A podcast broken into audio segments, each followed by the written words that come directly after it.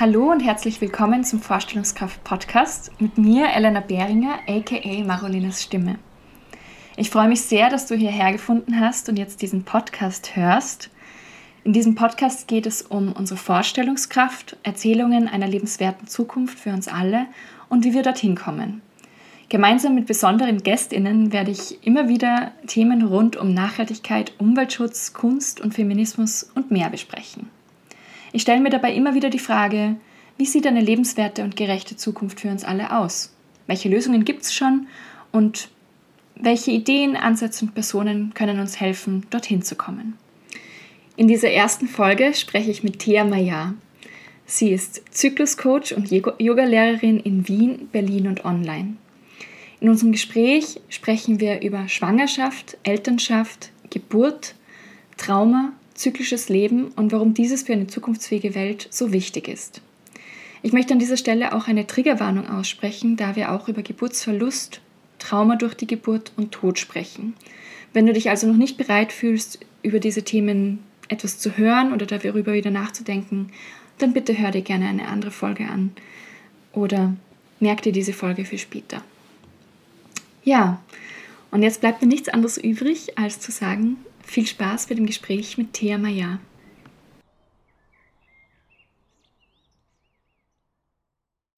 Ich freue mich sehr, dass du da bist, Thea. Ähm, wir kennen uns ja auch jetzt schon ein bisschen länger, äh, auch auf persönlicher Ebene.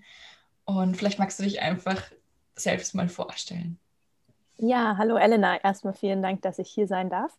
Ähm, wie du schon gesagt hast, mein Name ist Thea Maya. Ich bin 33 Jahre jung, ähm, gebürtige Berlinerin, wohne jetzt aber seit ähm, gut zwei Jahren mit meinem Partner in Wien und seit letztem August haben wir einen Sohn, der hier in Wien zur Welt gekommen ist. Und genau, ich bin ähm, von Beruf Yoga-Lehrerin und Zyklus-Coach ähm, und auch im Yoga arbeite ich schon ganz lange mit speziell mit Frauen und äh, mit schwangeren Frauen. Also das Thema auch Geburt und Schwangerschaft und Frauen und der Zyklus ähm, beschäftigen mich schon seit vielen, vielen Jahren, sowohl persönlich, privat als auch beruflich. Hm, voll. Fein. Ja, vielleicht als Einstieg gleich so die Frage, was dich gerade jetzt irgendwie beschäftigt oder was bei dir gerade lebendig ist. Puh, was bei mir lebendig ist. Ähm, mein Sohn, der mhm. bringt ganz viel, ganz viel äh, Leben in die Bude. Ähm, interessant, weil du gefragt hast, was mich beschäftigt und was mich lebendig macht. Natürlich, gerade aktuell beschäftigt mich das Thema Corona und Lockdown sehr und ähm, da merke ich, dass das eher so ein bisschen in die Gegenrichtung geht, dass mich das so ein bisschen erstarren lässt, vielleicht auch vor dem Hintergrund, also jetzt Zeitpunkt der Aufnahme ist Ende März 2021. Für die, die mitrechnen können oder wissen, ich habe fast meine komplette Schwangerschaft äh, in Lockdown oder Teil-Lockdown verbracht und dann auch die Geburt. Das war zwar im Sommer, da waren die, die Regelungen, die Corona-Regelungen alle ein bisschen gelockert, aber natürlich auch ähm, irgendwie Geburt mit Maskenpflicht und ähm, Besucherbeschränkungen im Krankenhaus und all solche Sachen.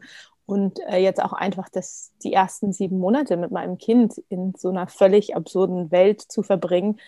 Ähm, total isoliert und mhm. nicht, ähm, also ja, einfach, dass ich so wenig Kontakt zu anderen Müttern in Person haben kann ähm, durch Corona, das beschäftigt mich.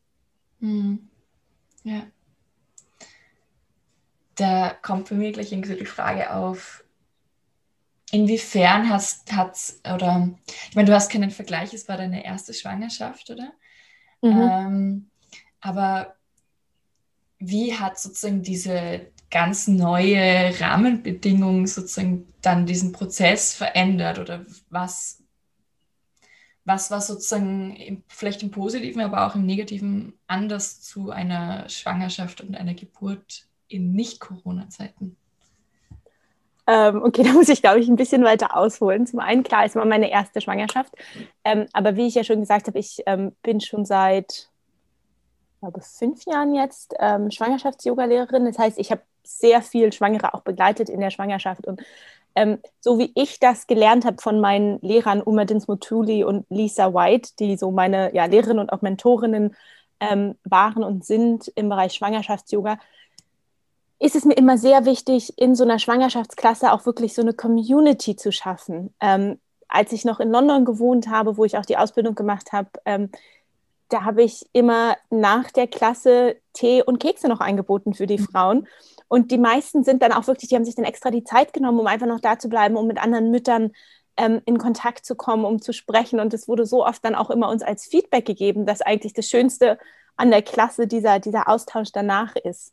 Ja, und das ist was, was mir total wichtig ist und wo ich mich auch einfach total darauf gefreut habe, dass ich mich in der Schwangerschaft so intensiv mit anderen Frauen austauschen kann. Ähm, die zweite Sache ist, glaube ich, auch, als ich schwanger geworden bin, im November 2019, da habe ich erst knapp, naja, noch nicht mal ein Jahr, ein Dreivierteljahr ungefähr in Wien gewohnt. Und ich muss auch sagen, von dem Zeitpunkt, wo ich nach Wien gezogen bin, bis ich dann schwanger wurde, beziehungsweise bis dann Corona anfing, war ich einfach unglaublich viel unterwegs und ähm, bin viel gereist in der Zeit und hatte so das Gefühl, ich habe noch gar nicht ähm, Wurzeln geschlagen in Wien. Mhm. Und hatte mich dann aber auch total darauf gefreut und dachte, wow, jetzt bin ich schwanger und jetzt kann ich andere Frauen kennenlernen, die auch dann Kinder bekommen, die in einer ähnlichen Lebenssituation sind wie ich. Und das, das war wirklich so ein, so, ein, so ein Longing, also so ein tiefes Bedürfnis, so eine Sehnsucht in mir auch. Und ähm, ich weiß ja noch, am Anfang der Schwangerschaft ähm, war ich dann bei so ein paar Schwangerschafts-Yoga-Klassen, ähm, wo ich dann auch so dachte, okay, jetzt komme ich hier langsam an. Leider war meine Schwangerschaft auch sehr von äh, vielen Symptomen geplagt. Mir war auch sehr, sehr schlecht, gerade am Anfang. Das heißt, ich konnte auch noch nicht so viel machen. Aber ähm, ich hatte so irgendwie immer das Gefühl, so jetzt geht es auch bald los für mich in diese, diese Zeit.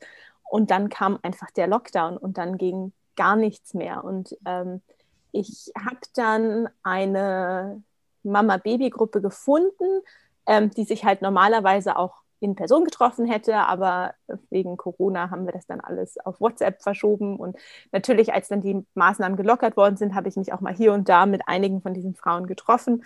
Das ist ein Netzwerk von Frauen, die alle nicht aus Österreich kommen, also alles ähm, ja, zugezogene ähm, wie ich. Und das, da habe ich auch schöne Kontakte immer noch nach einem Jahr, aber es ist halt nicht das gleiche, als wie wenn man sich jede Woche treffen kann.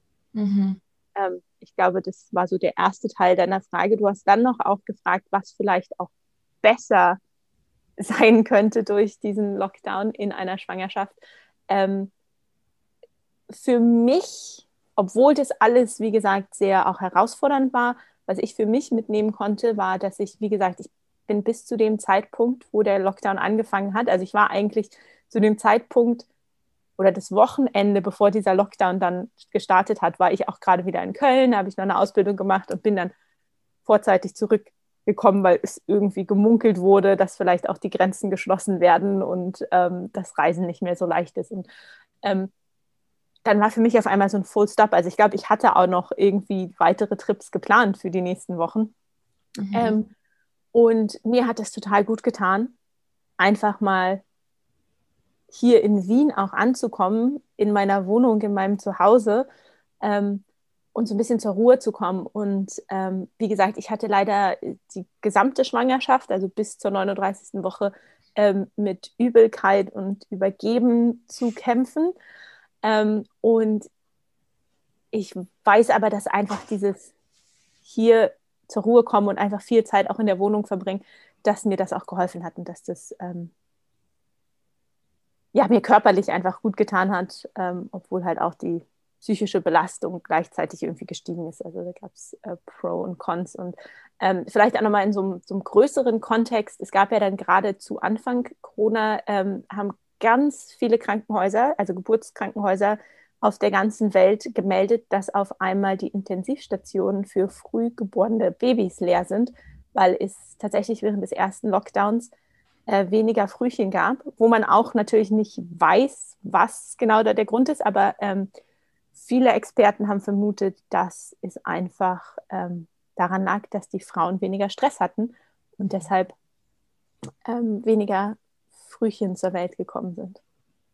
Wow, voll spannend. Also das wäre unglaublich sozusagen, wenn sich das sozusagen in richtigen Zahlen, in ganz messbaren Indikatoren sozusagen widerschlägt, was das für einen Unterschied macht, wenn Frauen vor der Geburt oder Gebärende vor der Geburt einfach Zeit haben und ruhig ist und entspannt ist, ähm, bis zum gewissen Grad. Also auch Corona hat ja einiges an Aufregung mit sich gebracht, aber so äh, gerade im ersten Lockdown, glaube ich, war auch noch so ganz viel dieses, und jetzt haben wir Zeit und backen und ähm, malen und machen irgendwie lauter schöne Dinge.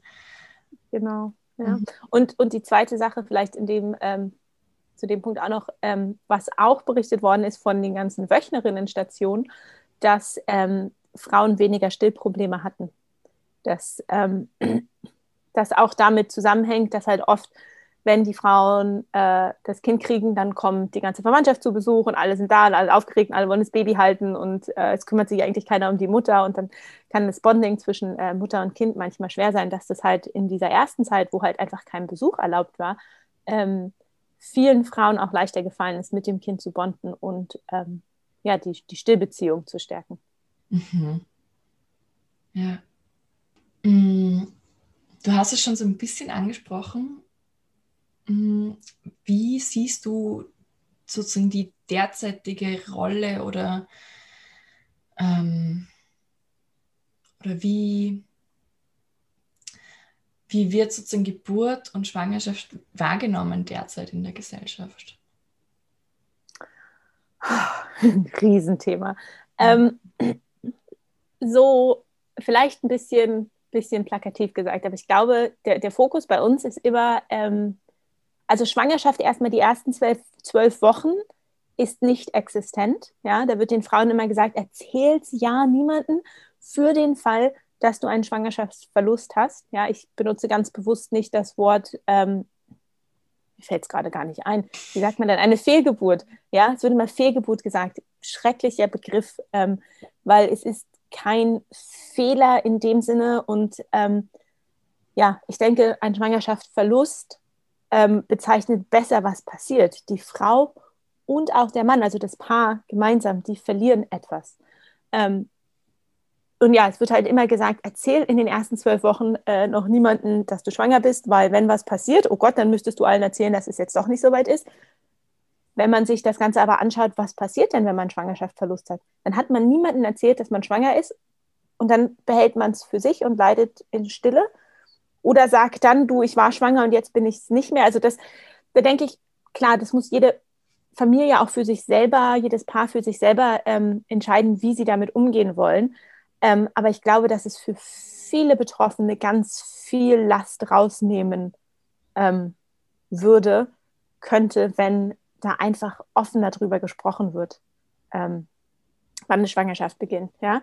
Und mhm. danach, nach dieser zwölften Woche, da kommt dann so die Phase, ähm, wo halt der Bauch wächst und die meisten Frauen, ähm, bei mir war es leider nicht so, aber die meisten fühlen sich ja dann auch total super und strahlen und dann ist immer dieser Pregnancy Glow und der Fokus ist halt irgendwie immer auf diesem, diesem schönen Bauch und ähm, die Geburt wird dann auch schon fast wieder ein bisschen ausgeblendet, ja. Ähm, oder was, was sich die, die Schwangere vielleicht auch konkret wünscht für die Geburt. Und dann sobald das Kind da ist, ist der Fokus von der Frau weg und nur noch auf dem Baby. Und die Frau, die gerade 40 Wochen lang dieses Leben in sich heranwachsen hat lassen und wirklich mit jeder Faser ihres Körpers diese Schwangerschaft unterstützt hat, dann noch das Kind zur Welt gebracht hat, was halt wirklich ein Riesenkraftwerk ist, ganz egal, ob es eine natürliche Vaginalgeburt ist oder ob es ein Kaiserschnitt ist, ist, ist beides mal einfach ein Rieseneinschnitt im Leben ähm, und macht was mit dem Körper und der Psyche. Und dann ist auf einmal, die Frau liegt dann so am Rande und das Baby steht im Mittelpunkt. Ähm, wo ich einfach denke, klar, das Baby ist auch wichtig und es ist wunderschön, dass es da ist. Das Baby braucht aber in diesen ersten Wochen nur die Mutter und den Vater oder den anderen Elternteil, ja. Ähm, die Bezugspersonen, die wichtig sind, die dieses Kind im Leben begleiten werden. Großeltern, die Freunde, die Tanten, die können für dieses Bindungssystem, die können erstmal warten. Ja? Die sind später wichtig, aber in dem Moment noch nicht. Und was in dem Moment wirklich wichtig ist, dass die Gebärende unterstützt wird, ihre Kräfte wieder zu bekommen, dass sie darin unterstützt wird, diese Beziehung zu dem Kind aufzubauen. Ja, und ähm, kann ich einfach von, von meiner Geschichte auch erzählen. Ich habe mich ähm, sehr viel mit dem Thema Wochenbett vor der Geburt beschäftigt. Halt, glaube ich, auch die Frauen, die sich, also es gibt oft Frauen, die sich dann ganz doll auf die Geburt vorbereiten und dann so ein bisschen vergessen, was danach kommt. Mhm. Ja? Und ähm, ich habe mir ganz bewusst für die Zeit im Wochenbett eine Doula ähm, besorgt, also eine ähm, außerklinische Geburtsbegleiterin. Also Doulas ähm, sind manchmal auch bei der Geburt mit dabei. Das war bei uns wegen Corona erst überhaupt gar nicht nötig. Äh, nicht nötig, möglich, meine ich, so rum. Ähm, ähm, nötig gewesen wäre es schon. es wäre, war nicht möglich, aber wir hatten dann halt die Dula im Wochenbett, die dann ähm, einfach jeden zweiten Tag gekommen ist und für uns gekocht hat. Ja, mir war es egal, ob es aufgeräumt ist und die Wäsche gewaschen ist. Also Dulas helfen manchmal auch im Haushalt mit. Mir war einfach nur das Essen wichtig, dass ich ganz viel leckeres, ähm, nährendes Essen habe. Und ähm, es ist einfach auch total schön, so eine ruhige Präsenz im Haus zu haben, gerade in so Zeiten und gerade auch, also Spoiler Alert, ich hatte eine leider sehr beschissene Geburt. Da waren verschiedene ähm, Umstände, die da einfach zusammengekommen sind. Ich hatte einen äh, Notfall-Kaiserschnitt nach 20 Stunden Geburt, dann auch noch unter Vollnarkose, weil die blöde PDA nicht gewirkt hat und es schnell gehen musste und ich dann einfach schlafen geschickt wurde. Ähm, und da war es dann einfach so gut, nach Hause zu kommen und hier so eine, so eine erfahrene Frau zu haben, die selber schon ein Kind hat, die selber viele Frauen begleitet hat, die einfach da war und so eine ganz ruhige Präsenz gebracht hat und mich einfach genährt hat. Mhm. Ja. Ist das was, was sozusagen in unserer Gesellschaft ähm, weit verbreitet ist, würdest du sagen? Das ist wirklich so dieses eben also du hast es eh schon gesagt, dass es oft nicht so ist, aber vielleicht gibt es auch andere Kulturen, wo das irgendwie mehr so ist, dass sozusagen auch diese Begleitung der Mütter auch nach, dem, nach der Geburt und auch sozusagen während der Geburt mehr Präsenz hat oder ich, ich, denke, ich denke, da gibt es schon viele, viele ähm, Kulturen auch noch, die das heutzutage betreiben. Also zum Beispiel, ich habe mich vorbereitet auf das Wochenbett mit einem Buch ähm, von Heng U. Das ist eine Amerikanerin mit chinesischen Wurzeln. Ähm, und sie erzählt immer in ihrem Buch, also das Buch heißt The First 40 Days, also die ersten 40 Tage. Und sie erzählt da immer von ihrer chinesischen Tante, die dann angereist ist, als sie ihr erstes Kind bekommen hat. Also die Tante wohnt auch in Amerika, aber ist halt aus einer anderen Stadt angereist und hat ihr dann verboten, den Laptop anzumachen, hat ihr verboten, das Handy zu benutzen, hat ihr verboten, Bücher zu lesen, hat gesagt, du musst einfach nur im Bett bleiben und dich nähern. Und ähm, ich glaube, dass das gerade im asiatischen Raum ähm, noch viel mehr auch praktiziert wird, im arabischen Raum auch. Also da gibt es ja dann auch immer diese Regeln, die uns vielleicht manchmal komisch erscheinen, dass man sagt, eine Frau, die ein Kind bekommen hat, das darf 40 Tage oder sechs Wochen, das ist meistens so dieser Zeitraum, das Haus nicht verlassen, ähm, was erstmal irgendwie sehr einschneidend klingen kann. Wenn man sich aber von diesem nährenden und auch energetischen Aspekt anschaut und sagt, die Frau bleibt einfach erstmal zu Hause und wir kümmern uns alle um, das, um die Frau und um das Baby, dann ähm, finde ich, verliert es so diesen ein, eingrenzenden Charakter auch total. Und ähm, ja, ich glaube, dass es zurzeit auch hier im Westen wieder so eine Bewegung dahin gibt, dass halt, ich muss es so sagen, privilegierte Frauen wie ich, ja, weil das ist halt auch ein Privileg, ähm, sich diese Zeit zu nehmen, dass ähm, wir da mehr hinkommen. Und ich wünsche mir das halt wirklich durch die Gesellschaft, durch, durch alle Schichten, dass ähm, Frauen dazu in der Lage sind. Und ähm, zu dem Privileg, also ich glaube, hier in Österreich, wir haben eins der besten ähm, finanziellen Systeme, was äh, Elterngeld angeht in Europa. Ähm, also die Gebärenden bekommen Wochengeld, acht Wochen vor der Geburt, acht Wochen nach der Geburt und dann gibt es das Kinderbetreuungsgeld. Ähm, das ist schon, wenn man sich das im Vergleich zum Rest von Europa anschaut und auch zur restlichen Welt, sind wir hier schon sehr, sehr privilegiert. Man kann natürlich darüber diskutieren, dass dieses System in Österreich leider die Frauen ein bisschen zurück an den Herd schickt und dazu führt, dass die, die Männer zur Arbeit gehen. Ähm, weil es halt so strukturiert ist. Man kann sich das teilen zwischen den Partnern. Man kriegt aber unterm Strich immer mehr raus, wenn der Mann arbeiten geht und die Frau zu Hause bleibt. Da denke ich, da muss auf jeden Fall noch was getan werden, dass es auch den Anreiz gibt dafür, dass Frauen, wenn sie dann bereit sind, wieder zur Arbeit gehen können und dass Männer, die ja meistens wirklich auch bereit sind und Bock haben, heutzutage was mit ihren Kindern zu machen, dass die mehr Zeit mit ihren Kindern verbringen können. Mhm. Ja? Also das denke ich so, klar, da kann man einerseits noch diskutieren hier in Österreich, aber wir sind auch unglaublich privilegiert. Wenn man sich andere Länder anschaut, zum Beispiel die USA, die haben de facto kein bezahlte, also keine bezahlte Elternzeit. Ja, die, die Frauen gebären und dann eigentlich, ähm, also wenn sie einen guten Arbeitgeber haben, dann hat der ein Maternity Package und sie dürfen noch zwei, drei Monate bezahlt zu Hause bleiben und danach müssen sie halt selber schauen, wie sie über die Runden kommen.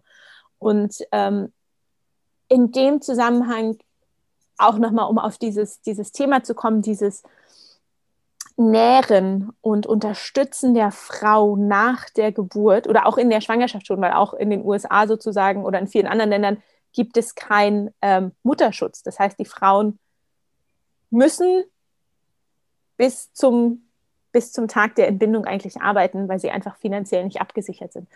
Ähm, meine Lehrerin Uma Dinsmutuli, die ich vorhin schon angesprochen habe, die ähm, zieht da immer sehr radikale Schlüsse und Vergleiche, wo ich aber, also wo ich denke, das verstehe ich in den USA, die haben die höchste Kriminalitätsrate in der westlichen Welt, oder ich glaube sogar äh, weltweit, weiß ich nicht, aber wenn man sich die Gun Violence dort anschaut, mhm. dann ähm, ist das schon, also spricht für sich.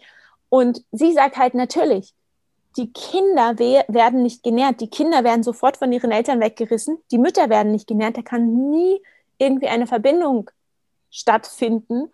Und was passiert aus Kindern, die nie ein richtiges Bindungssystem gelernt haben, die nie Sicherheit kennengelernt haben, die nie diese allumfassende Liebe kennengelernt haben?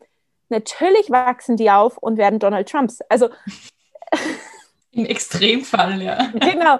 Ähm, und ähm, ich glaube, da braucht man kein Psychologe oder kein Analytiker zu sein, um diesen Zusammenhang auch verstehen zu können und ähm, darüber nachzudenken, ob, ob da was Wahres dran ist und ob man da äh, was ändern könnte oder wie ich denke, mhm. was ändern muss. Ja.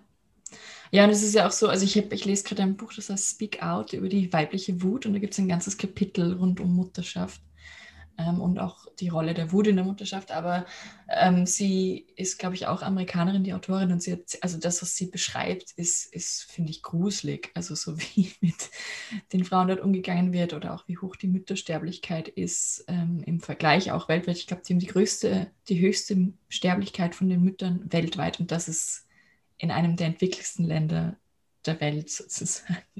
Genau, also die ähm, höchste also, ähm, Müttersterblichkeit unter der Geburt oder von Geburt folgen. Und da ja. muss man dann leider auch zu sagen, das ist sozusagen die eine Zahl spricht schon für sich, aber wenn man sich die Zahl dann im Detail anschaut, es sind überproportional viele ähm, schwarze und Latino-Frauen, die während oder nach der Geburt sterben. Also da ist, zum einen kann man sich fragen, äh, wie kann es sein, dass wir in den letzten 100 Jahren so viele medizinische Fortschritte hatten. Und natürlich, wenn man sich die Kurve insgesamt anschaut, die Kinds- und auch Mutter Sterblichkeitsrate ist rapide runtergegangen seit ähm, 1900. Aber in den USA ist sie halt immer noch vergleichsweise hoch zu den anderen westlichen Ländern. Ähm, und ja, dann kommt halt einfach der strukturelle Rassismus in den USA dazu, der dort anscheinend auch im Gesundheitssystem mhm. vorherrscht. Ja. Du hast vorher schon angesprochen, eben so diesen Zusammenhang, den deine Lehrerin macht, eben mit Kriminalität. Was würde sich deiner Meinung nach ändern, wenn wir Mutterschaft, Geburt, Schwangerschaft wieder mehr wertschätzen würden und auch diese, mm, ja, einfach die, diesen Prozess auch wieder mehr ehren würden, der da passiert und auch die Personen, die involviert sind? Hm. Ähm, lass mich so rum anfangen. Ich glaube, was dadurch passiert, dass ähm, Schwangerschaft und Geburt so, ich will nicht sagen, wenig ernst genommen werden. Es wird ja sehr, ein sehr großes Tarak drum gemacht, aber nicht das Essentielle irgendwie, dass die Frau oder die, die Gebärende an sich nicht geehrt und genährt wird. führt letztendlich zu unglaublich viel Trauma und Belastung. Ähm, und um da vielleicht einfach nochmal kurz auch aus meiner eigenen Erfahrung zu sprechen. Ähm, ich habe mich sehr viel auf meine Geburt vorbereitet und war ganz fest davon überzeugt, dass ich bestimmt eine natürliche Geburt ohne Interventionen haben werde. Und ähm, ja, wie es dann so läuft manchmal im Leben, wir haben die Dinge nicht in der Hand, wir haben sie nicht unter Kontrolle. Und ähm, meine Geburt ist halt, ja, wie ich gerade schon gesagt habe, ähm, mit sehr vielen medizinischen Interventionen oder den meisten, äh, die es einfach gibt. Also Kaiserschnitt und Vollnarkose, ich glaube, mehr, mehr gibt es nicht mehr. Ähm, geendet. Und ähm, obwohl ich mich auch mit dem Szenario auseinandergesetzt habe im Vorfeld, dass es eventuell keine natürliche Geburt wird und generell mit dem Thema mich so viel befasst habe und auch während des gesamten Prozesses sehr bewusst und sehr bei mir war, hat es mit mir was gemacht und mhm. es hat mich traumatisiert. Ähm, und ich habe ja auch einen Podcast, den Geburtsgeschichten-Podcast, wo ich Frauen interviewe über ihre Schwangerschaft und ihre Geburt. Und ich höre halt immer wieder auch in diesen Geschichten, dass unter der Geburt oder auch während der Schwangerschaft oder in der Zeit danach, dass Dinge passieren für die Frauen, die einfach zu schnell sind, die nicht gewollt waren ähm, oder einfach, ja, wo sie nicht in Kontrolle waren. Das sind alles Dinge, die halt schnell zu Trauma führen. Und ich glaube, viele Menschen sind sich gar nicht darüber bewusst, dass sie traumatisiert sind. Trauma klingt immer so unglaublich groß, aber das können manchmal auch ganz, ganz kleine, fast nebensächliche, in Anführungszeichen, Dinge sein, die einen dann vielleicht traumatisieren. Und ähm, was bei mir zum Beispiel ähm, zu dem Trauma auch geführt hat, da war zum einen eine Situation mit der Hebamme, wo sie sich einfach sehr daneben benommen hat. Sie hat, als ich, als wir ins Krankenhaus gekommen sind, ähm, sie eine vaginale Untersuchung gemacht, hat es auch gefragt, wie es üblich ist. Man fragt, ob man jemanden vaginal untersuchen darf. Und ähm, die Untersuchung hat unglaublich wehgetan. Also es fühlte sich an, als hätte sie mir herumgestochert. Und ich habe geschrien, aufhören. Und sie hat weitergemacht. Ich habe geschrien, also ich habe nochmal geschrien, aufhören, habe versucht, mich von diesem Bett runterzuwinden. Und sie hat einfach nicht aufgehört. Ja, das ist eine ganz klare Grenzüberschreitung. Sowas führt zu Trauma. Und ich glaube, da sind sich viele Frauen vielleicht gar nicht bewusst. Und von dem, was ich höre, passieren solche Eingriffe leider immer, immer wieder unter der Geburt. Ja, mhm. ich denke, in den meisten Fällen ist es später, quasi in der Phase, wo es dann, ich sage mal in Anführungszeichen, brenzlig wird oder wo es schnell gehen muss, wo solche Dinge passieren. Bei mir war es leider direkt am Anfang der Geburt, wo es überhaupt gar keine medizinische Dringlichkeit für diese Untersuchung irgendwie gegeben hat. Ähm, aber sich damit dann auch auseinanderzusetzen und das überhaupt benennen zu können, ich glaube, das fällt vielen Frauen einfach schwer. Ich habe da total Glück, dass ich mich schon so lange mit dem Thema Schwangerschaft und Geburt auseinandersetze, dass ich ähm, eine therapeutische Ausbildung habe, dass ich da einfach viele Leute in meinem Umfeld habe, die mich dabei unterstützt haben. Ja, also das war so der eine Teil. Der andere Teil war dann zum Schluss, also es war eine hebammengeleitete Geburt in diesem Krankenhaus. Das heißt, der Arzt kam dann erst ganz zum Schluss dazu, als die Herztöne von meinem Kind echt äh, schon im Keller waren.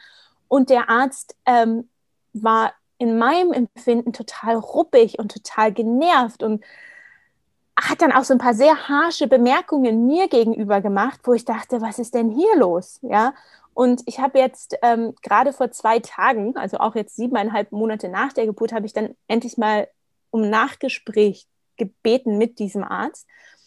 Und das war total gut und es war total heilsam, weil ich verstehen konnte, dass der Arzt in dem Moment, also der Arzt hat viele Dinge in dem Gespräch gesagt, mit denen ich vielleicht von meinen Überzeugungen oder auch wie ich denke, dass Geburt sein sollte, nicht übereinstimme. Aber ich habe verstanden, dass es für ihn auch einfach eine unglaublich stressige Situation ist, wenn er zu einer Geburt, die schon 20 Stunden dauert, dazugeholt wird ähm, und dann auf einmal derjenige ist, der die Verantwortung hat und schauen muss, dass Mutter und Kind jetzt überleben und dass das alles gut endet. Und daraus resultierten halt seine sehr ruppigen Bemerkungen, weil er halt, wie er sagte, selber dann auch so unter Adrenalin stand. Ähm, und ja, das ähm, in dem Zusammenhang denke ich halt, also wie gesagt, ich habe nach siebeneinhalb Monaten um dieses Gespräch gebeten. Mir hat es niemand angeboten. Ja, der Arzt, dem tat es total leid, dass ich das so empfunden hatte und der hat sich aufrichtig entschuldigt. Mhm. Ähm, und ich weiß, dass es auch einige Krankenhäuser gibt, wo das mehr routinemäßig gemacht wird, aber das halt ist eigentlich nicht angeboten, wenn man sagt, okay, wir hatten gerade eine Geburt und die war auch wirklich stressig. Wir könnten die Frau ja mal wenigstens fragen, ob sie darüber reden möchte. Das passiert halt nicht.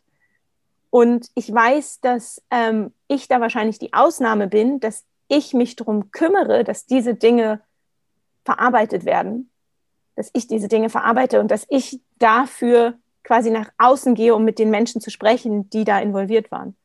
Mhm. Ja, und, ja. Ich, und auf deine Frage zurückzukommen, ich glaube, weil was halt passiert ist, dass viele Frauen, und das muss ich auch dazu sagen, es sind nicht nur die Gebärenden, die von der Geburt traumatisiert sind, sind manchmal auch die Geburtspartner, ja, seien es jetzt die Väter oder die anderen Personen, die halt bei der Geburt dabei sind, die einfach von der Geburt, was da passiert, traumatisiert sind, äh, wenn es nicht gut läuft. Ähm, und dass da so wenig drüber gesprochen wird, dass das dann auch wieder so ähm, unter den Tisch gekehrt wird. Und das weiß ich auch noch, ähm, die ersten Tage nach der Geburt, ich bin fast wahnsinnig geworden von der Anzahl von Freunden und Verwandten, die mir gratulierten und schrieben, aber wenigstens geht es dir und dem Kind gut. Und ich dachte immer, ja, dem Kind geht's gut, aber mir geht's nicht gut. Ja, mir geht es gerade nicht gut mit dieser Geburtserfahrung. Ähm, und das halt immer, natürlich, natürlich ist es super, dass es meinem Kind gut ging und dass ich äh, recht unbeschadet davon gekommen bin. Aber es ist halt mehr als nur die körperliche Ebene, die da mit reinspielt. Und ich glaube, da wird so viel Trauma einfach mitgenommen und ja dann auch quasi den Kindern mit ins Leben gegeben, weil die Mütter wollen natürlich ihr Trauma nicht auf die Kinder verlagern, aber das Kind und die Mutter sind ja am Anfang auch so eine Einheit, Mhm. Die kriegen das ja auch mit. Ja. Und ich wünsche mir einfach oder ich glaube fest daran, wenn, wenn Gebärende oder junge Familien besser unterstützt werden in diesem Prozess um die Geburt.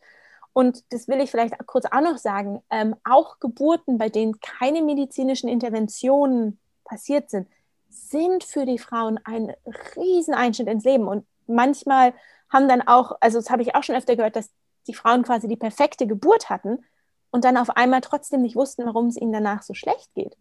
Ähm, oder irgendwie das Gefühl hatten, irgendwas ist nicht richtig.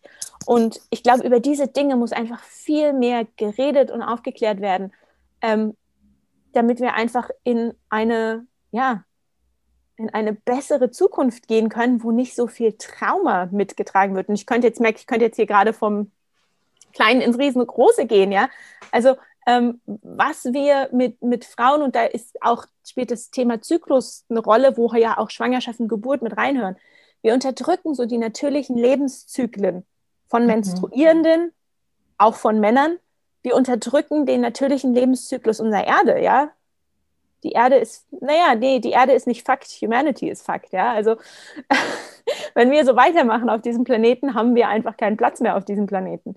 Die Erde wird sich schon irgendwann wieder einkriegen. Aber ähm, wo ich einfach denke, wir, wir müssen was tun. Es ist Zeit aufzuwachen und es, es, es fängt wirklich damit an, glaube ich, diese, diese Traumata anzugehen. Ähm, da ist, denke ich mal, Geburt, weil es auch immer Neuanfang ist, einfach ein guter Anhaltspunkt. Mhm. Ja. Das klingt jetzt eigentlich fast so, als wenn du sagen würdest, ähm, mit dem Geburtstrauma beginnt dann vielleicht eine Reihe an anderen Traumata, die passieren und die auch beeinflussen, dass unsere Welt, so wie du sagst, oder Humanity ist Fakt, also dass, dass das einen großen Zusammenhang hat, so wie das ja auch deine Lehrerin schon angesprochen hat. Ja. Mm, wo siehst du diese Zusammenhänge gerade? Welche Zusammenhänge jetzt? Zwischen ähm, Geburtstrauma oder mhm. auch diesem, wenn du sagst, eben so die im Zusammenhang vielleicht auch mit, wie mit Frauen umgegangen wird, wie mit Menstruierenden umgegangen wird und dem, wie gerade die Situation auf unserer Erde ist mit Corona, mit der Klimakrise, mit wirtschaftlichen Problemen, Biodiversitätskrise. Es sind jetzt sehr viele große Themen, aber ja, es hat sich gerade so angehört, als ob es da irgendwo Verbindungen gibt und mich würde interessieren. Ich, ja, ich glaube, man kann nicht, man kann nicht eine ganz gerade Linie ziehen, ja, aber ich denke, es fängt halt im Kleinen an. Ähm, und es fängt, also da, da gehe ich jetzt ein bisschen vielleicht auch weg vom, vom Thema Geburt und zum Thema Zyklus und Menstruation, was halt auch eine meiner großen Leidenschaften ist.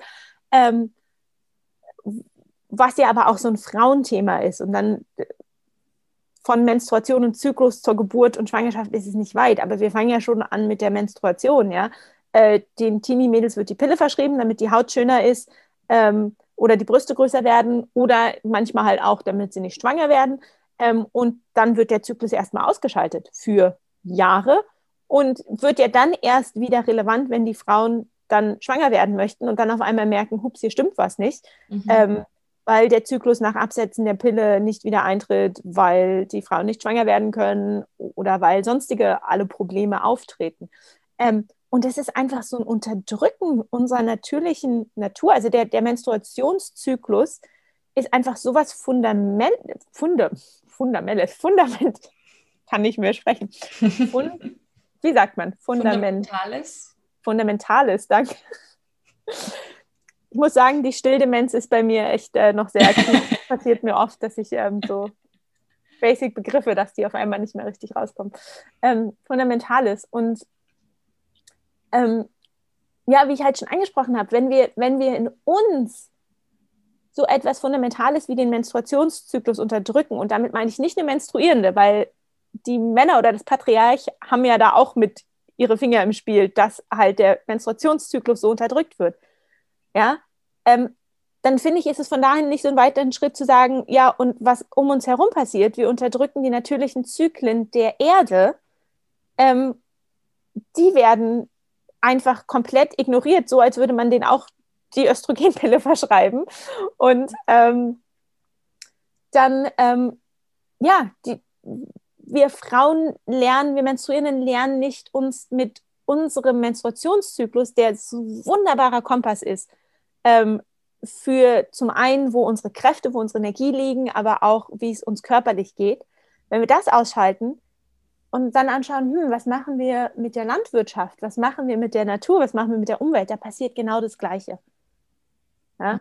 Und ähm, ja, wir müssen an allen Enden, glaube ich, zurzeit gleichzeitig ansetzen, um es irgendwie noch zu schaffen mit der Klimakrise.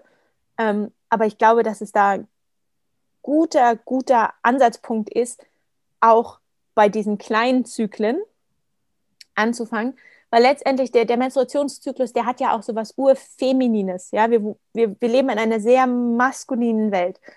Ähm, und sowohl Männer als auch Frauen, als auch ähm, Transmenschen, also alle Menschen, wir unterliegen diesen maskulinen und den femininen Energien. Und zurzeit ist einfach das Maskuline so aus dem Ruder gelaufen. Wir brauchen von allen Seiten, von Männern, von Frauen, diese feminine Energie wieder, damit es in Balance kommt. Ja. Was ist diese feminine Energie für dich? Ein Hinschauen auf das, was da ist, oder ein Hinspüren auch. Ähm, und es ist halt dieses, ja, es ist dieses zyklische Prinzip von, von Untergang und Neugeburt. Ja? Und also von dem, dass es immer weitergeht. Es ist nicht linear und gerade und läuft einfach in eine Richtung, sondern es regeneriert sich. Das Regenerationsprinzip. Ähm, was ja mit der Geburt quasi auch anfängt. Ja? Ein Leben ist ja auch ein Lebenszyklus. Und unser Leben ist einfach so ausgerichtet, dass es nicht in die unendliche Weite geht, sondern es ist auch ein Zyklus. Irgendwann sterben mhm. wir wieder. Mhm. Ja. Voll. Was ja auch gerade, finde ich, gesellschaftlich ganz spannend ist, weil ja dieses Todthema auch sehr präsent gerade ist, finde ich, mit Corona. Und das aber stimmt, auch ja. sehr, sehr bedrohlich für viele ist, dass, dass es eben zu Ende geht. Und natürlich ist es traurig, wenn jemand stirbt oder wenn man selber stirbt vielleicht. Aber so wie du sagst, es gehört auch zu einem Zyklus dazu. Ähm, voll. Ja, und das ist, glaube ich, auch, also das ist auch so eine weitere Sache noch, ähm, diese, diese Beschäftigung mit dem Tod, glaube ich, und auch gerade in Verbindung mit Geburt, so hart es auch klingt, das wird ja auch immer völlig ausgeblendet und auch quasi mit den, mit den medizinischen Interventionen von heutzutage, ich meine, ich bin heilfroh, ähm, dass, dass ein Kaiserschnitt heutzutage möglich ist, vor 100 Jahren noch wären die Chancen, dass entweder ich oder mein Kind oder beide unter dieser Geburt gestorben wären, wären sehr hoch gewesen.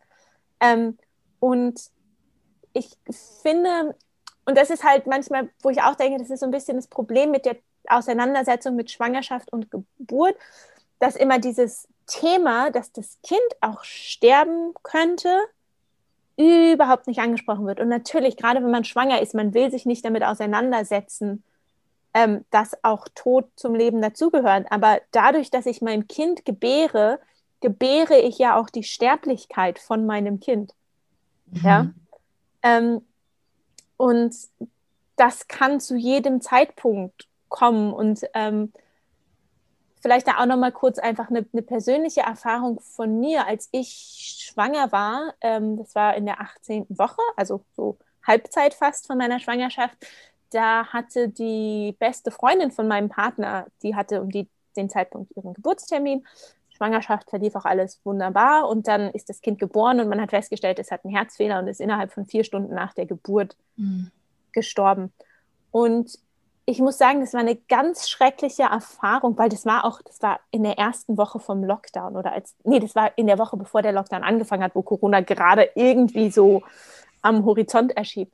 Ähm, und es war total eine schlimme Erfahrung, aber hat mir letztendlich auch nochmal so eine ganz andere Wertschätzung auf die Schwangerschaft gegeben und ähm, auch generell, also ich, ich merke halt jedes Mal wieder, wenn in meinem Umfeld jemand stirbt, wie tragisch das auch ist. Es gibt mir immer wieder eine Wertschätzung auch für das Leben, mhm. ähm, die ich nicht missen möchte. Ähm, und wo ich einfach denke, da könnten, glaube ich, viele Menschen von profitieren, sich einfach mit dem Thema Tod und Vergänglichkeit auseinanderzusetzen, um dann einfach diese zyklische Natur vom Leben auch annehmen zu können. Mhm. Ja. Weil es ist einfach so, wir werden einfach irgendwann alle sterben. Wir sind nicht endlich und in der Hinsicht finde ich ja ähm, Corona irgendwie auch belustigend oder erheiternd, weil ich denke, Corona ist einfach gerade so ein riesengroßes Fuck you in the face für uns alle. Ja, Corona zeigt uns gerade, dass wir nicht unverwundbar sind, dass wir nicht unsterblich sind, ähm, dass es einfach Grenzen gibt. Mhm. Ja. Das ist jetzt eine sehr große Frage, aber ich würde sie trotzdem gern stellen. Ähm, wie schaut eine Welt in deiner Vorstellung aus, wo wir diese zyklische Natur wieder angenommen haben und auch wertschätzen? Ich, ich versuche ein paar Punkte zu nennen. Ich glaube, in so einer Welt ähm, wären mehr Frauen in der Politik und in wichtigen Wirtschaftspositionen wir hätten eine nachhaltige Landwirtschaft und einen nachhaltigen Umgang mit der Natur.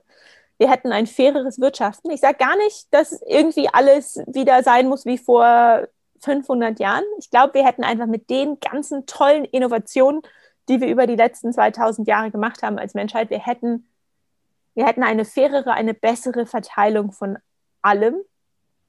Ähm, ich glaube, dass mehr Menschen glücklicher leben könnten dadurch, weil auch diese Last des Versorgers, der immer alles bezahlen muss oder der alles, der die, Familie versorgen muss, dass diese Last vom Mann genommen werden müsste, weil das ist auch eine unglaubliche Belastung für ganz viele Männer, ähm, dass diese Last geteilt wird zwischen den Geschlechtern ähm, und dass einfach die Realisation da ist, dass wir auf dieser Welt genügend haben für alle. Und wir uns nicht immer alles wegnehmen und Geiz, Geiz, Geiz müssen, sondern dass wir einfach, dass von allem alles in Überfluss da ist und dass wir das gerecht aufteilen können. Mhm. Voll.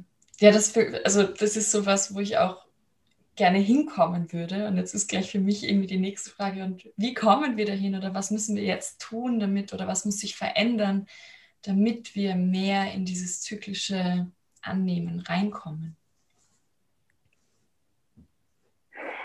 Ich glaube, es ist dieses ganz klare Hinschauen und das Nicht-Wegschauen von den unangenehmen Themen im Leben.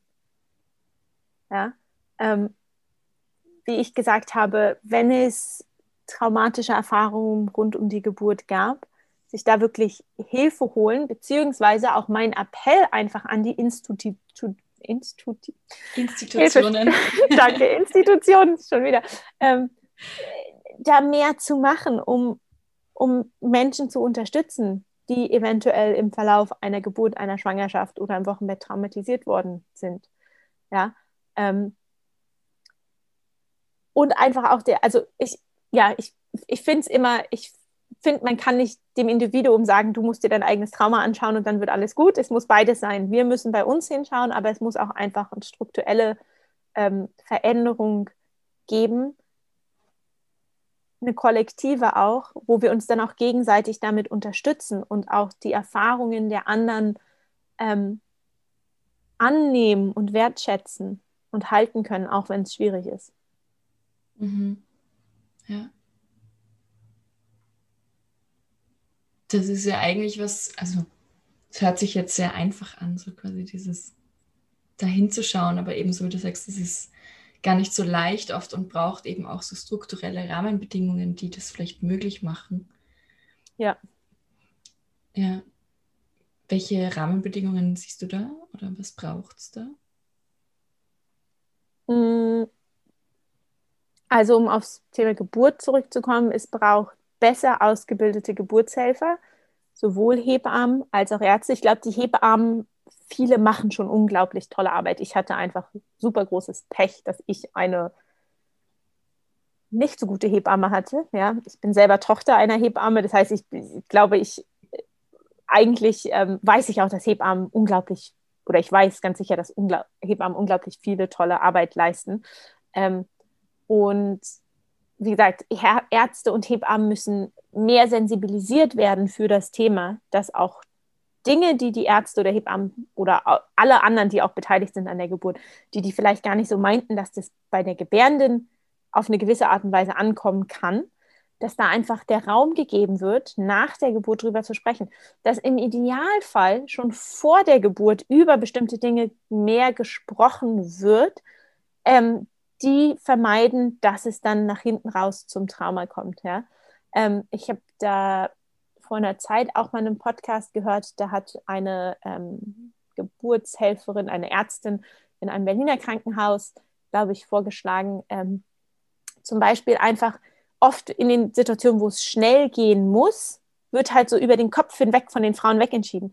Und wenn dann einfach nur eine Person zu der Frau sagt, es ist jetzt gerade ein Notfall, wir erklären es ihnen später, dass dieser Satz alleine schon ganz, ganz viel ändern kann als dieses, dann auf einmal zehn Leute, die ziehen und zerren an dir rum und machen irgendwas und du weißt überhaupt nicht, was, was gerade Sache ist. Ja, ich glaube, es sind so kleine Dinge, die, wo man anfangen kann, anknüpfen kann, die echt einen großen Unterschied machen. Mhm. Das heißt, es geht eigentlich ganz viel auch um dieses Nicht-Vergessen ähm, von den Gebärenden in dem Moment, aber auch sozusagen das Nicht-Vergessen nicht nur der körperlichen Aspekte dabei, sondern eben der Psyche und der emotionalen, seelischen Aspekte von diesem Prozess Schwangerschaft und Geburt und auch der Zeit danach. Genau, ganz wichtig. Ja. Weil ich meine, der Körper hat unglaubliche Selbstheilungskräfte, ja, der re regeneriert sich. Und die Psyche ja auch, aber die Psyche heilt auch durch, oder heilt nicht, sondern verarbeitet das durch Verdrängen. Und ich glaube, wir müssen gegen dieses Verdrängen arbeiten. Mhm. Ja. Ja, und Trauma ist ja auch ähm, sozusagen eine Narbe, die bleibt, wenn was passiert, was man nicht verarbeiten kann. Ja, genau. Genau, ja. Ja, spannend. Mm. Ja, irgendwie habe ich das Gefühl, dass unser Gespräch hat jetzt so einen schönen Bogen gemacht und ist eben wieder bei der Geburt gelandet. Gibt es noch was, was du gerne sagen möchtest, was du gerne noch festhalten möchtest, ähm, das für dich gerade noch präsent ist? Hm. Ja, vielleicht einfach für die, diejenigen, die das jetzt auch gehört haben, die in ihrem Umfeld ähm, Schwangere oder auch Gebär oder Frauen, ja, Frauen haben, die bald gebären oder die gerade ein Kind bekommen haben, wirklich sich mal die Zeit zu nehmen, zu fragen, wie es der Gebärenden geht ähm, und nicht immer nur den Fokus aufs Kind zu setzen. Ich äh, muss da gerade auch, auch vielleicht aus gegebenem Anlass, weil neulich das äh, Interview mit Harry, Prince Harry und Meghan Markle war, da gab es ja vor einigen Jahren, als sie mit ihrem ersten Kind schwanger war, auch dieses Interview, das viral gegangen ist, weil ein australischer Journalist sie gefragt hat, Are you okay? Mhm. Ähm, ja, und diese wirklich ehrlich gemeinte Frage öfter mal zu stellen. Ja. Ich glaube, das ist schon ein schöner Anfang. Mhm. Und für die, die vielleicht das hören und merken, dass da bei ihnen noch was ist von der Geburt und die Geburt kann auch schon 50 Jahre zurückliegen, schaut euch die Sachen wirklich an und holt euch Hilfe, redet drüber. Ähm, am besten mit einer anderen Frau, die vielleicht auch schon Kinder hat, weil das merke ich halt durch, durch meinen Podcast. Sobald man mit anderen Frauen ins Gespräch kommt, ist ganz oft dieses, ähm, ja, das habe ich eh nicht erlebt, das kann ich verstehen, das kann ich nachvollziehen. Und sowas kann ja schon heilen. Mhm. Ja. Voll. Ich glaube, da möchte ich gerne doch noch eine Frage stellen. Und zwar, mh, hm, was ähm, entsteht durch diesen Podcast? Also wir haben privat schon mal drüber gesprochen und du hast, glaube ich, irgendwie gesagt, dass es auch so, so schön ist, sozusagen, dass e-, eben, dass diese Frauen auch den Raum bekommen, das nochmal aufzuarbeiten. Und ebenso, wie erlebst du den Podcast oder was passiert auch durch den Podcast mit dir und mit deinen Gesprächspartnerinnen? Ja, da muss ich äh, kurz ausholen. Der, der, die Idee für diesen Podcast, also mein Podcast heißt Geburtsgeschichten Podcast. Ähm, die Idee stammt gar nicht von mir. Es gibt diesen Podcast schon auf Englisch und heißt, der heißt Australian Birth Stories. Das ist eine Frau, äh, Sophie Walker, die das schon seit drei Jahren, glaube ich, macht. Ähm, ich habe den Podcast, ich glaube, um meine 30. Schwangerschaftswoche herum entdeckt und habe dann wirklich täglich ein oder zwei Folgen gehört. Ganz simpel, Frauen erzählen einfach von ihrer Schwangerschaftsgeburt und dem Wochenbett. Ähm, und mich hat das so inspiriert und also ich hatte mich sowieso unglaublich auf die Geburt gefreut und ähm, es, es war für mich die beste Geburtsvorbereitung, einfach andere Geschichten zu hören. Und natürlich, weil ich mir eine natürliche interventionsfreie Geburt gewünscht habe, habe ich in dieser Zeit vor der Geburt größtenteils nur diese sehr positiven interventionsfreien Geburtsgeschichten gehört. Ähm, ich hatte mir ein paar Kaiserschnittgeschichten und auch so ein paar andere, also Einleitungen und sowas angehört, weil ich dachte, hm, nur für den Fall, dann weiß ich schon mal, was passieren kann. Was mir auch unglaublich geholfen hat in dem Moment, wo es dann bei mir soweit war. Ähm, aber ich habe dann nach der Geburt mir die ganzen Kaiserschnitte angehört, die Kaiserschnitte unter Vollnarkose, die Geburtstraumata, die Wochenbettdepressionen und so weiter. Und das hat mir so ein unglaubliches Gefühl gegeben, dass ich nicht alleine bin. Mhm. Ja, wo ich dachte, ah, okay, mir geht es gerade schlecht und ich fühle mich so und so, aber ich bin nicht die Einzige. Und dadurch hat es sich dann irgendwie leichter angefühlt. Und ich hatte schon während der Schwangerschaft, habe ich mit der Idee gespielt und dachte, ähm, oh ja, ich mache auch so einen Podcast, weil ich schon länger mit der, also einfach dieses Format Podcast toll finde und dachte, ich mache jetzt auch einen eigenen Podcast. Und dann ähm, weiß ich noch, dass ich nach der Geburt dachte, ich, oh mein Gott, jetzt kann ich diesen Podcast ja gar nicht machen, weil ich hatte so eine schreckliche Geburtserfahrung und dann nimmt mich ja keiner ernst, so ungefähr. Also auch so voll in dem, in dem Baby Blues, äh, Wochenbettdepression. Und als ich da dann so ein bisschen rausgekommen bin, dachte ich so, nee, jetzt erst recht. Mhm. Ähm, und ähm, meine Intention mit dem Podcast ist auch wirklich das ganze Spektrum von Geburtsszenarien einfach darzustellen, ähm, damit Frauen eine realistische Idee bekommen von dem, wie es, wie es läuft, wie es sein kann. Und ich habe wirklich die perfekten Hausgeburten zu Hause bis hin zu meiner Geschichte, ähm, alles mit dabei. Und ähm, ich, mir macht es unglaublich viel Spaß, die Frauen zu interviewen. Bis jetzt hat jede Frau nach dem Interview immer gesagt, oh, danke, Thea, das ist so schön, die Geschichte nochmal zu erzählen. Jetzt habe ich auch nochmal eine Erinnerung oder wenn die, die Podcast-Folgen dann online gehen, dann kriege ich Meldungen. Ähm, neulich habe ich wieder eine E-Mail bekommen, da hat eine geschrieben. Eine Freundin hat mir gerade gesagt, sie hatte immer Angst vor der Geburt und jetzt hat sie sich meine Geschichte angehört und jetzt hat sie das erste Mal keine Angst mehr vor dem Thema. Und das finde ich so wichtig, dass einfach, ähm, ja, dass darüber gesprochen wird. Mhm. Ja. Ja, voll drüber sprechen und auch, also ich finde auch, dass du durch diesen Podcast und vielleicht auch durch diesen Kontakt mit den anderen Frauen ja auch wieder eine Gemeinschaft aufbaust, wo das sozusagen vielleicht virtuell oder sozusagen man fühlt sich irgendwie verbunden, obwohl man die Personen nicht kennt, weil man eben merkt, okay, es gibt noch andere Frauen, die das erlebt haben oder es gibt noch andere Geschichten oder es gibt andere Frauen oder Gebärende, die Wochenbettdepression hatten und ich bin damit nicht alleine und sozusagen diese Verbundenheit ja auch irgendwie was Nährendes wieder hat. Ja, absolut. Hm. Ja, Danke dir, Thea, für dieses schöne Gespräch. Vielleicht noch zum Abschluss magst du sagen, wo dich Leute finden können. Ähm, ja, auf ähm, Instagram bin ich zu finden at thea.maya. Du schreibst meinen Namen bestimmt in die Show Notes, da brauche ich jetzt nicht buchstabieren.